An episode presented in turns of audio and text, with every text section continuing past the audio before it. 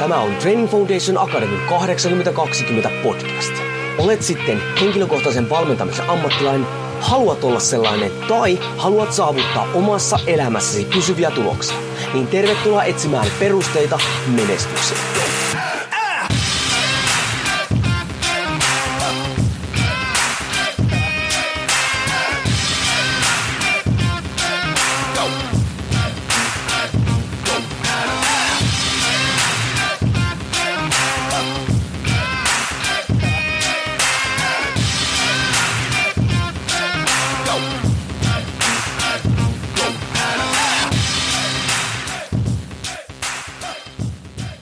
Unicorn Training Foundation Akademista moro ja tervetuloa taas TFA 82 podcastin pariin.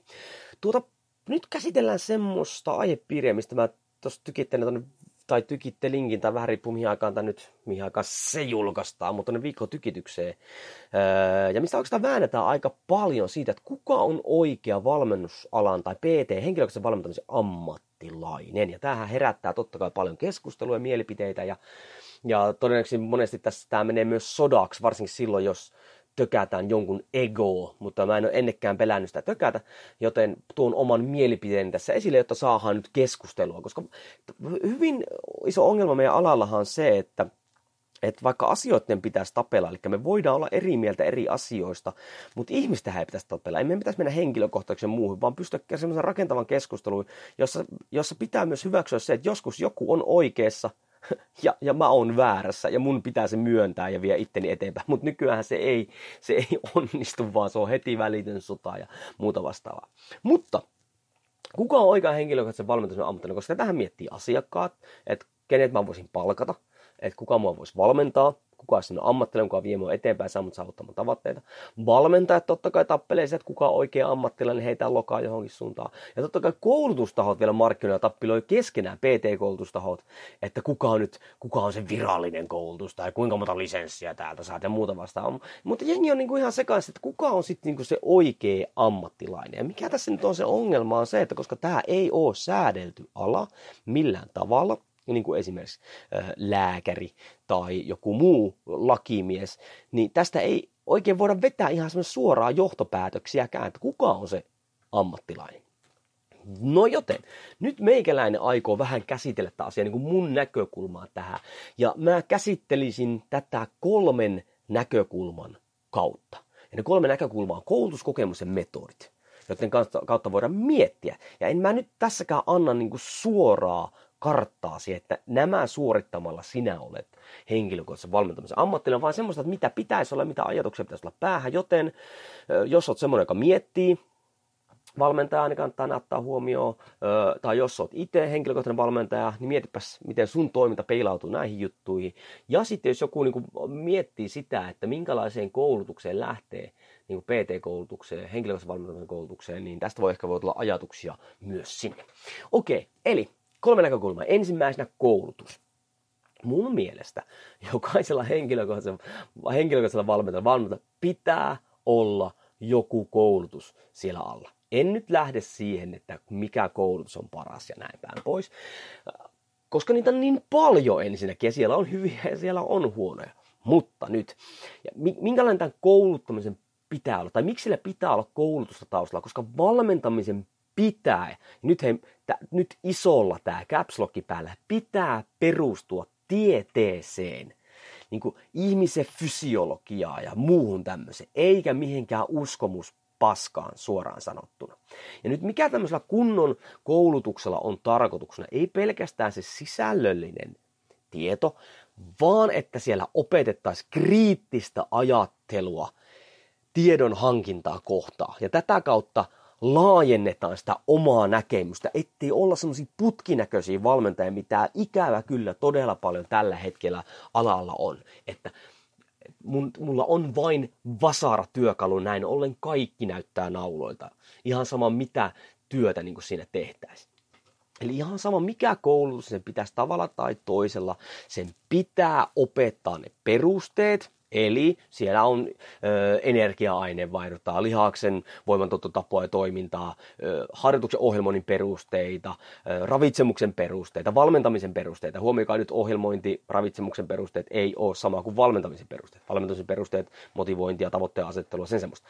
Kaikki nuo pitäisi olla. Sen lisäksi sen pitäisi tuoda esille sitä kriittistä ajattelua, että miten sitä tietoa haetaan, mi- mistä sitä kannattaa ottaa, eikä vaan niin juntata jotain tiettyä mallia sulla kurkusta alas.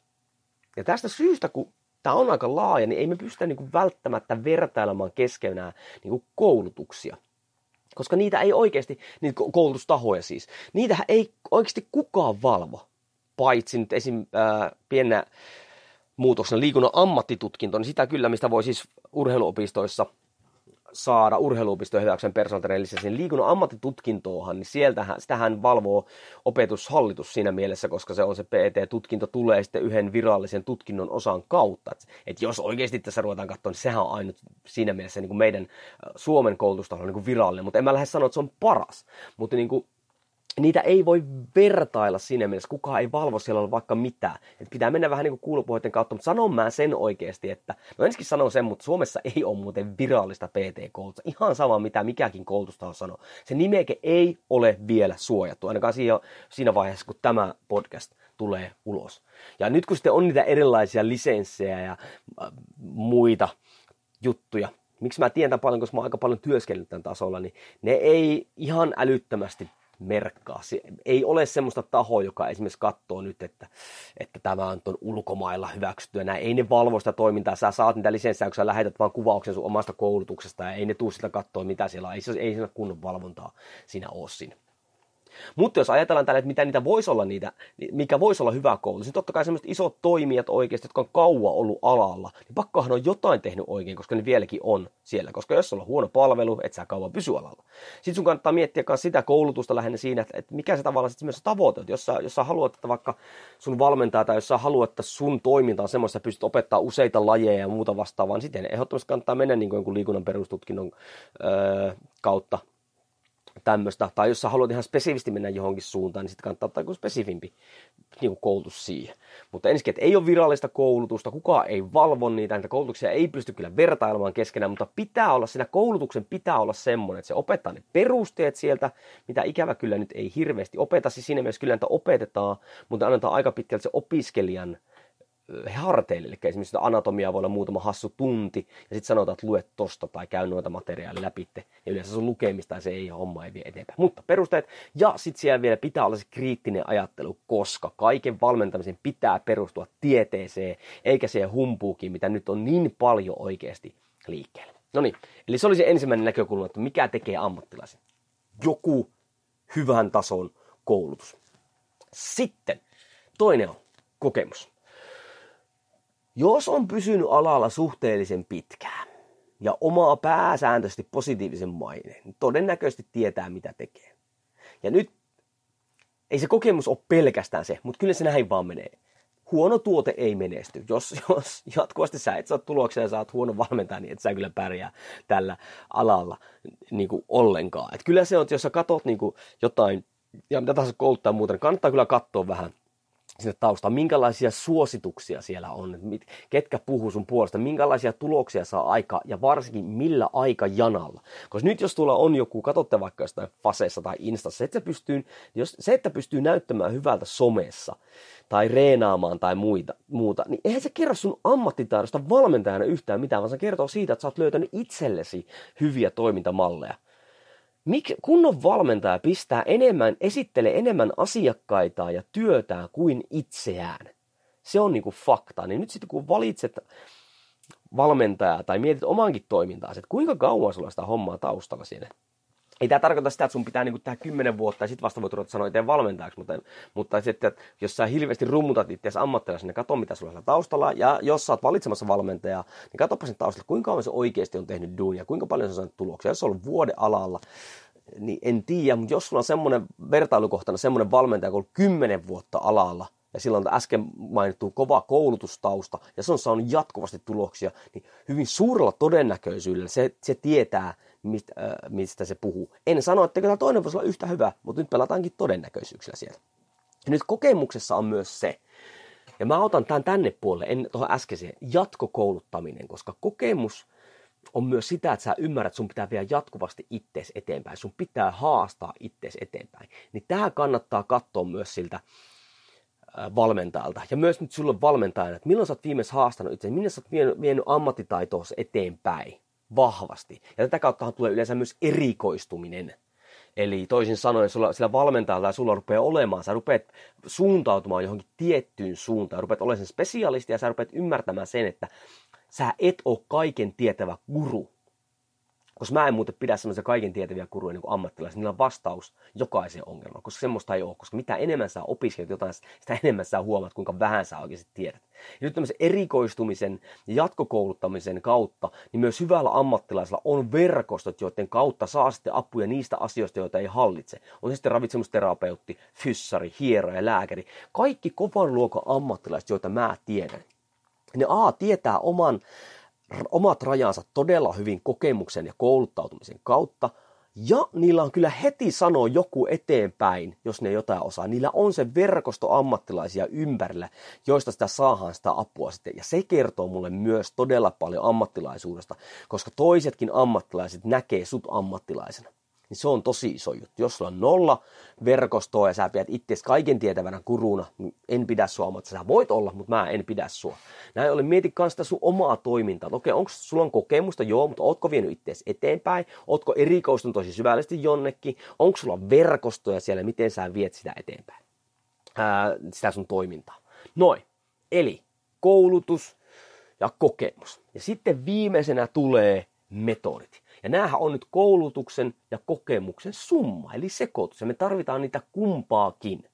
Mutta liian moni nojaa nyt vahvasti jompaan kumpaan, että ollaan tämmöisiä tiedenörttejä, jotka kertaakaan niin sanotusti työtänyt käsiä savee, tietää hirveästi paljon, mutta käytän käytännön soveltaminen puuttuu kokonaan. Tai sitten mennään toiseen ääripäähän, missä sanotaan, että ah, paskan marjat mistään tieteestä tai muusta. Mulle toimii tämä mennään täysin sillä kokemuksen pohjalla. Se ei toimi niin. Siis me tarvitaan tiedettä kertoa, miten homma toimii, ja me tarvitaan kokemusta ja käytäntöä siihen, että me osataan soveltaa sitä tietoa käytäntöön sen asiakkaan näkökulmasta.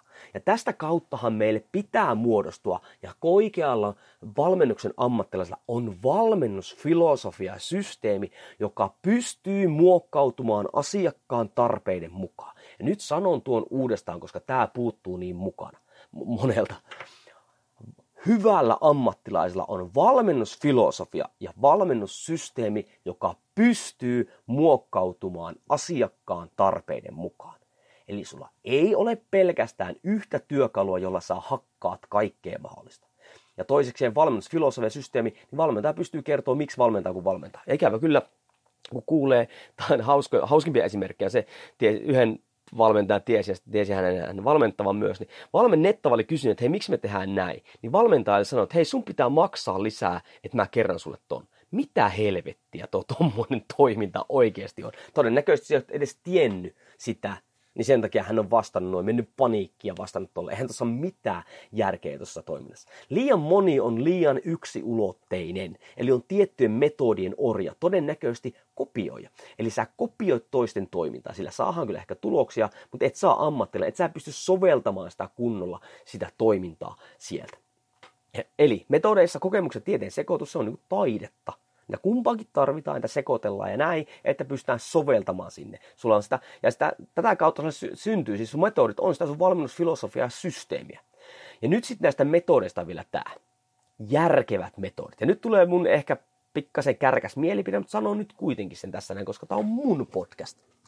Jos esimerkiksi sä juotat tai suosittelet sun asiakkaalle hopeavettä, tai, tai kerrot jostain kahviperäruiskeista, tai suosittelet seuraamaan ravintoasioissa jotain ihmistä, joka suosittelee oman virtsan piikittämistä suoneen, niin mä en pidä sua ammattilaisena, koska millään noilla ei ole minkäänlaista tieteellistä pohjaa, vaan tuo just sitä huuhaa kamaa, mitä oikeasti on niin paljon liikenteessä, kun jengi ei oikeasti näe niin aikaa harjoitella kriittistä ajattelua ja opiskella oikeasti, mikä on se pohja siellä. Tuo on paskaa, jos joku. Anteeksi kun kiroin. Mutta hei, no tuo, monihan, tämä oli vähän radikaali esimerkki, mutta sitten on myös toinen radika- ei niin radikaali esimerkki, mutta mikä myös menee tähän järkevin metodiin. Myös jos sä sanot kolmen lapsen YH-äidille, että ainut mahdollisuus sillä on laihtua, on joku helkkari kitudietti, aamuaerobiset tyhjällä vatsalla, viisijakoinen kuntosaliohjelma, jota pitää noudattaa pilkulleen, niin mä en pidä sun minkäänlaisena ammattilaisena, vaikka olisit mitä tuloksia saanut vastaavalla menetelmällä itsellesi. Ja sitten vielä, jos sä toteutat tätä sun yhtä metodia, ja sit, sit kun se asiakas ei pysty toteuttaa, saa 10 prosentin todennäköisyydellä, niin sä pidät sitä asiakka- asiakasta vaikeena niin mä en pidä sua ammattilaisena. Koska se ongelma ei ole siinä asiakkaassa, vaan sussa, kun sun systeemi ei sovellu. Sä et sovella sitä sen asiakkaan elämään. Ja nyt hei, todennäköisesti se asiakas, vaikka tämä nyt YH-äiti, se halusi tulla, se halusi tiputtaa painoa, sitä kautta saa niin vähän lisää energiaa toimintaa, että pystyy toimimaan, jaksaa sitä arkea, jaksaa toimia niiden lapsien kanssa enemmän, niin mitä sä teet? Sulla on vaan se yksi työkalu, sä käytät vaan sitä ja sä mä olen vaativa valmentaja, sun pitää toteuttaa tätä. Voi jumalautaa. Hei, se metodi voi olla kyllä ihan hyvä ja toimia, mutta ei tälle asiakkaalle. Ja, ja muutenkin tämä oikeastaan olen vaativa valmentaja. Mä oon kuullut näitä tosi paljon. Hei, nyt mä en sano, että meidän pitää mitenkään nöyristellä asiakkaan eessä. Me pidetään kyllä kiinni niistä asioista, mitä me sovitaan. Mutta oikeasti vaativa, vaan oikeasti luuletko, että niinku urheilussa ei ole vaativia, huippuurheilussa ei ole vaativia valmentajia? No niin, on. Tästä varmaan kaikki että on. Niin mitä siellä tehdään huippuurheilussa? Siellä suunnitellaan se toiminta niin, että pystytään tekemään tarvittavat toimet sen tavoitteen näkökulmasta. Ihan sama, mitä elämä nyt heittää eteen. Suomeksi otetaan huomioon käytössä olevat resurssit ja suunnitellaan toimintaa niiden mukaan. Ja hei, vaikka nyt huippuurheilussa omistetaan elämä urheilulle, niin silti siellä arki sanelee ne toimenpiteet. Niin jos huippuurheilussa tehdään näin, missä on vaativia valmentajia, niin miksi helkkarissa sä et tee niitä sun asiakkaan kanssa, vaikka sä kuinka vaativa niin kuin valmentaja? Et, niin kuin, muista se aina, hei, kun nyt sä tuut asiakkaan, asiakas tulee, sä suunnittelet niitä, niin 99 prosenttia sun asiakkaista, niin treenaaminen ja ravitsemus ei ole niiden normi-ihmisten koko päivä työtä. Ei ole. Niillä on oma elämä siinä sivussa. Vaan ne haluaa saavuttaa oikeasti tavoitteita, mitkä parantaa niiden sitä omaa hyvinvointia niiden omassa elämässä. Nythän sä lyöt tota kautta vaan lisää stressiä stressin päälle. Se ei ole järkevä metodi. Sun pitää saada ihminen treenaamaan järkevästi, syömään kuin aikuinen ja nauttimaan paremmin siitä se elämästä. PT, valmennustoiminta on hyvinvoinnin lisäämistä. Ja nyt kun se, miksi se asiakas tulee sun luokse, se ei ole löytänyt toimivia työkaluja omaan arkeen. Ja nyt se tulee etsimään semmosia nyt sulta, valmentajalta. Ja nyt sä sitten vaan lyöt tämmöisen yhden työkalun sille ilman soveltamista. Tällöin sä et oo ratkaisija sen ongelmaan. Sä et oo valmentaja. Sä oot vaan niinku tuote, mitä kokeillaan, mikä ei toimi ja me hyvä, ja se hylätään, sitten se on helppo hylätä pois. Ja mä sanon semmoisia TV-shop-trainereiksi. Itse asiassa miksi? Koska sähän pahennat sitä tilannetta. Koska se asiakas, kun se taas se tulee amma, heittomerkissä ammattilaisen luokse ja se epäonnistuu sun takia, koska sä et pystynyt soveltamaan sitä toimintaa. Se epäonnistuu jälleen ja oikeasti ajattelee, että mä oon epäonnistuja. Mä, mut on tuomittu tähän tilaan. Mut on tuomittu ylipainoiseksi tai huonoon kuntoon tai mitä ikinä. Ja se syyllistää itseään sun ongelmista. Ja nyt on tässä semmoinen, mikä mä vähän aikaa luin. Hei, oikeeta ammattitaitoa ei katota valmennuksen aikana saatujen tulosten perusteella, koska se on oikeasti suhteellisen helppo. Kyllä me saadaan lyhyessä ajassa painoa tippumaan tosi nopeasti, vaan se oikea valmennuksen ammattilaisuus ja ammattaito katsotaan siinä, mitä tapahtuu sen valmennuksen jälkeen. Onko siellä pysyviä tuloksia? Se on se oikea ammattilainen. Järkevät metodit, jotka toteuttaa ja tuottaa pysyviä tuloksia yksittäisen asiakkaan niin kuin siinä arjessa. Ihan sama, olinko mä vaativa valmentaja. Tuo on semmoinen, mikä mua joskus pikkasen, kun mä oon jutellut joidenkin kanssa. Sitten ne valittaa, että mulla on, vai, mulla on vaikeita asiakkaita, kun ne ei tottele mua. Mä olen vaativa valmentaja, kun se ongelma on sussa. sä et ole tarpeeksi ammattilainen, että sä pystyis valmentamaan. Ja hei, onko vaikeita asiakkaita? Totta kai on. Mutta seuraavan kerran, kun tulee semmoinen, niin katoppa ensin peiliin ja mieti sitä, että että ootko sä tehnyt työtä sille, että sä oot soveltanut, soveltanut se asiakkaan arpe, arkeen tarpeeksi toimintaa. Ja se vaatii oikeasti ammattitaitoa, se vaatii sitä aikaa. Ja sitä kun hei, tälleen kun me tehdään, niin näin ollen myös, koska se on ammattilainen, niin tätä kautta myös se valmennuksen hinta nousee. Tässä nyt, nyt, nyt jos joku kuuntelee sillä, joka meinaa asiakasta, eikö vaan valmentajaa hankkia, niin jos joku ottaa 39 euroa kuussa valmennuksen, niin se ei todennäköisesti ole valmentamassa ajatella, että siitä vähentää alvit ja verot ja kulut, niin eihän siitä jää mitään ammattilaisen käteen on syy siihen, että miksi lääkärit, erikoislääkärit tai muut maksaa, koska ne tietää tarkalleen mitä tehdään. Sä et osta valmentajalta aikaa, vaan sä ostat siltä tuloksia. Ja itse asiassa tähän tuli muuten hyvä tarina tuli mieleen. Ei luo mulla muistiinpanossa, mutta jostain, en mä tiedä, hyppäs vaan jostain, jostain tai niin mieleen. Eli tämmönen iso laiva, siis järkyttävän kuin laiva, se moottori ei toiminut, se pysähtyi. Ja ne koitti monta korjaa ja kävi, sen luonnon ei saanut sitä moottoria toimimaan. Ja sitten äh, eräs suositteli tämmöistä hyvin vanhaa laivan korjaajaa, joka ei ollut pitkä aikaa työskennellyt alalla, mutta ne sai houkuteltua sen sinne, sinne laivaan. Ja laiva, tämä vanha laivan korjaaja pyöri ympyrää siellä ja kuunteli ja testaili juttuja vähän aikaa siellä. Ja sitten pysähtyi yhteen tiettyyn kohtaan, otti esille vasaran, kappas kappas äsken putti vasarasta, löi yhteen kohtaan ja brrr, koko se järkyttävä moottori lähti välittömästi käyntiin. Ja totta kai ne omistajat tuli innossa, että ei hitto, tähän pistään käyntiin. Ja näin me sanoo vaan vanhalle ihmiselle tai vanhalle laivankorjaajalle, että pistä meille laskua tulemaan. No seuraavan viikolla laskutuki tuli 10 000 euroa. Ja no totta kai perus omistajana veti kauhu tota, hernenenä, mutta oli sen verran ammattilainen, että pyyti, että hei, voisiko lähettää erittelyn tästä, että mistä me sulle maksetaan? Sä olit täällä 20 minuuttia ja sä lähetit meille 10 tonnin lasku. No, vanha laivarakentaja totteli ja lähetti takaisin erittely. Kaksi euroa. Vasaran lyönti. 9998 euroa. Tieto siitä, mihin kohtaan lyödä. se oli todellinen ammattilainen. Se kuunteli, missä oli ongelma, napse napautti se, ja todennäköisesti vaikka se maksoi 10 tonni, niin se oli aika pikkuraha sinne, että saatiin se laiva taas liikenteeseen ja näin päin pois. Oikea ammattilainen tietää, mitä tehdä. Niin hei, nyt, sit, tässä oli aika paljon kamaa, mitä äsken tuli, niin vähänpä tämmöinen pikku pähkinänkuore, yhdistän kaikki nämä tähän näin, että et mikä loppujen lopuksi, kuka loppujen lopuksi on mun mielestä ammattilainen. Mun mielestä oikea valmentamisen ammattilainen on sellainen, joka oman koulutuksen, kokemuksen ja oikeiden, suluissa järkevien metodien kautta saa monille asiakkaille turvallisesti ja tehokkaasti pysyviä tuloksia. Ja vielä miten se sen tekee, se katsoo, mitä se asiakas oikeasti tarvitsee, mitä resursseja sillä on tällä hetkellä käytettävissä, ja sitten suunnittelee ja soveltaa sen toteutuksen niin, että se asiakas pystyy toteuttamaan ohjeita pitkällä aikavälillä omassa aressa ja jopa ilman sitä valmentajaa.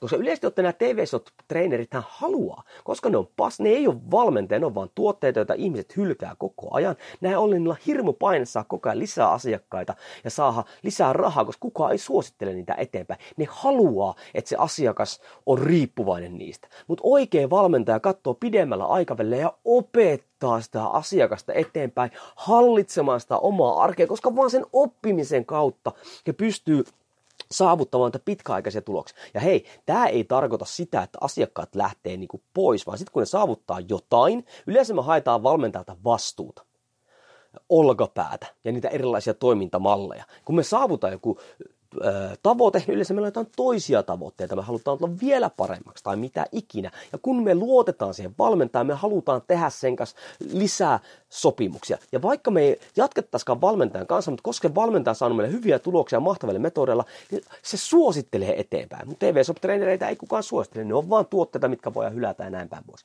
Eli vielä punchline tähän loppuun. Ja nyt mietin nyt, jos hankit asiak- äh, valmennusta, valmentajaa, niin, niin mietit tämän kautta, jos oot valmentaja, niin onko tätä kautta se homma juttu. Ja hei, jos oot koulutustaho, niin mahdollistat sä tämmöisen toiminnan.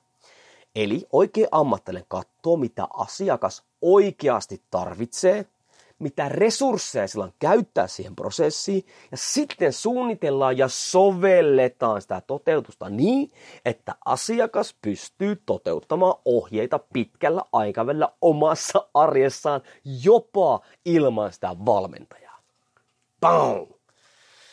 Boom, ja kaikki muut jutut, mitä ikinä voi olla. Tämä on sellainen asia, mistä mä tykkään tosi paljon puhua, ja tämä on mun mielipide siitä, kuka on henkilökohtaisen valmentamisen oikea ammattilainen. Jos oot eri mieltä, ehdottomasti pistä mulle viestiä, katsotaan käydään sitä asialle, keskustellaan aiheesta. Jos oot samaa mieltä, ei muuta kuin nyt voi löytää sydäntä, ja pistä hei tätä oikeasti, jaa tätä, niin eteenpäin saa lisää keskustelua aikaa. Jengi pääsee miettimään, kuka on oikea ammattilainen. Mä arvostan todella paljon, että jaksot taas kuunnella tämän läpi. että toivottavasti on tuonut arvoa sun tämän päivän arkeen. Ei muuta kuin kohti seuraavaa podcastia ja perusteet kunnia. Ah!